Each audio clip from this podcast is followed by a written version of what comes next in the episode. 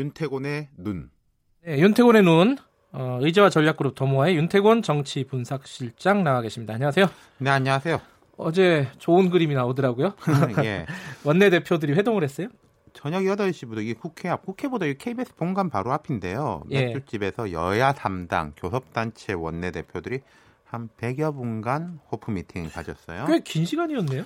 그렇죠? 저녁 8시부터 시작해가지고 10시가 조금 안 돼서 예. 끝나는데 앞에 한 5분 내지 10분은 말하자면 포토타임이었고 음. 그 뒤에 1시간 반 가량은 비공개로 비공개로 예, 세 사람이서만 예. 대화를 나눴어요. 끝나고 나서 뭐뭐 뭐 어떤 결과 이런 게 나왔나요? 이 비공식 자리이기 때문에 공개됐지만 비공식 자리이기 때문에 뭐 합의문 이런 게 나온 건 아니고 예. 이인영 원내대표가 뭐 이런 말을 했습니다. 그동안의 경위와 서로의 입장 이 정도에 대해 허심탄회하게 이야기했다. 음흠. 또 다음 얘기하는데 도움이 될 것이다. 이렇게 음. 짧게 소감을 밝혔어요. 그리고 뭐 다른 원내대표들도 곧 또 만날 거다. 예. 그런 이야기를 하고요.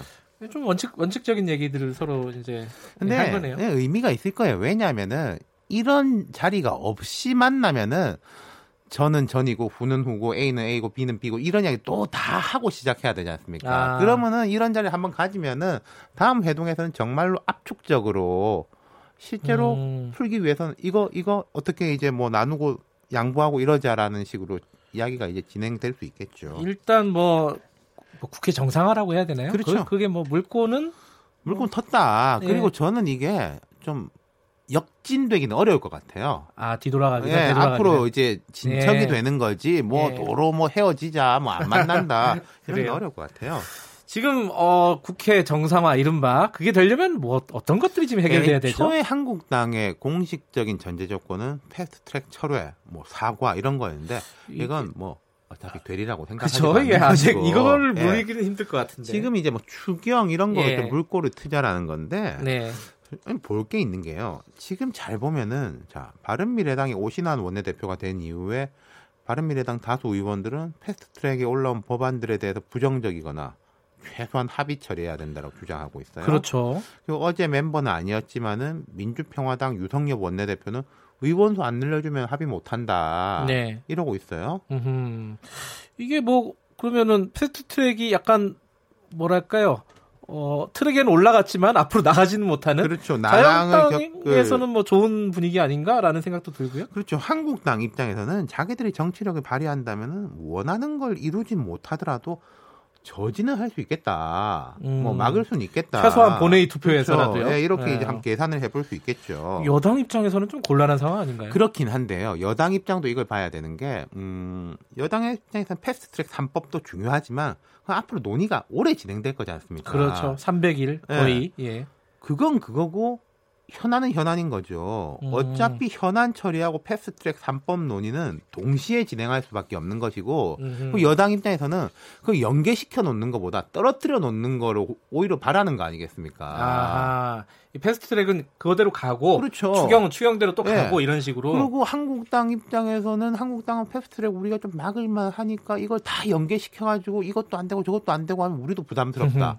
여당 입장에서는 이거 일단 떨어뜨려 놓고 각자 논의 하게 하는 게 전략적 목표일 수 있다는 거죠. 그러면은 여야의 어떤 접점은 벌써 형성이 되고 있다. 큰 틀에서는. 음, 네. 그런 큰 틀이기 때문에 어제 같은 미팅이 성사가 될 수 있었다. 음. 이렇게 설명드릴 수 있는 거예요. 그 뭐 정치부 기자 생활도 오래 하셨고 예.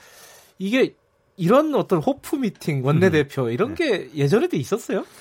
일단 각당 원내대표들은 생각하는 것보다 매우 자주 만납니다. 공개적으로 어. 만날 일도 되게 많고요. 네. 비공개적으로 만나는 자리도 많습니다. 근데 보통 비공개 회동은 주로 좀 방이 있는 뭐 호텔, 커피숍, 한식집, 일식집, 음. 중식집 이런 데서 보죠. 이게 비싼 음식을 좋아해서라기보다는 네. 언론의 좀 시선도 피해야 되고 때로는 동료 의원들을 피해서 아. 만나야 할 일들이 많으니까. 네. 근데 이제 이런 호프 미팅은 흔치는 않았던 것 같아요. 그 제도 이제 뉴스에서 그림을 보니까 어, 상대적으로 좀 젊은 분위기가 나요. 일단 그렇죠. 나이도 보면요 대선 주자나 뭐 대표급 중진 의원들이 호프집에서 지지자들이나 젊은이들하고 미팅하는 행사는 종종 있는데 그건 말 그대로 행사고 그렇죠. 되게 뭐 좀 어색해 보이고 그러지 않습니까? 근데 이제 지금 세 사람의 구성을 보면은 나경원 원내대표가 4선, 이인영 원내대표 3선, 오신환 원내대표 재선이니까 네. 전임자들하고 선수는 같을 텐데 연령을 보면 젊은 축이에요. 아하. 지금 20대 국회가 2016년에 출범했지 않습니까? 네. 그 당시에 당선자 평균 연령이 55.5세였어요. 아하. 지금 3년 지났으니까 뭐 중간에 재보궐선거 이런 거 계산 안 넣고 보면은 평균 58.5세겠죠? 음, 네. 나경원 원내대표가 55세, 이인영 음. 원내대표가 54세, 오신환 원내대표는 48세입니다. 아, 상대적으로 그렇죠. 원내대표의 원래 연령들이 국회의원 평균 연령보다는 음. 젊은 셈이니까 어제 회동이 뭐 예. 그리 어색해 보이진 않고 뭐 서로 서로 뭐 맥주 잘 사주는 형, 뭐 밥 잘 사주는 누나, 뭐 이러더라고요. 아, 예. 침이 침이 나.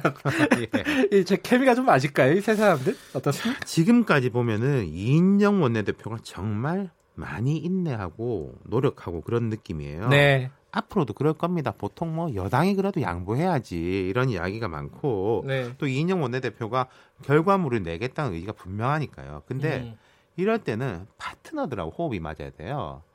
내 파트너가 양보하는구나. 근데 이걸 말하자면 좀 뭐 너무 이용해가지고 몰아붙이기로 일관한다던가 아, 나는 하도 양보 못한다. 음. 이러면 결국 자기 파트너의 입지를 좁히는 거지 않습니까? 음. 자기 동네 가서도 할 말이 있게 만들어줘야 되잖아요. 상대방한테. 네. 그걸 이제 못 만들어주고 하면은 상대방도 결국은 강경하게 돌아설 수밖에 없어요. 그런 점에서 볼 때 저는 이제 공은 나경원 원내대표한테 왔다. 이제는 그렇게 보고 있어요. 나경원 원내대표의 정치력 한번 또 그렇죠. 봐야겠네요. 네. 자, 윤태곤의 눈 감사합니다. 감사합니다. 더모아의 윤태곤 정치분석실장이었고요.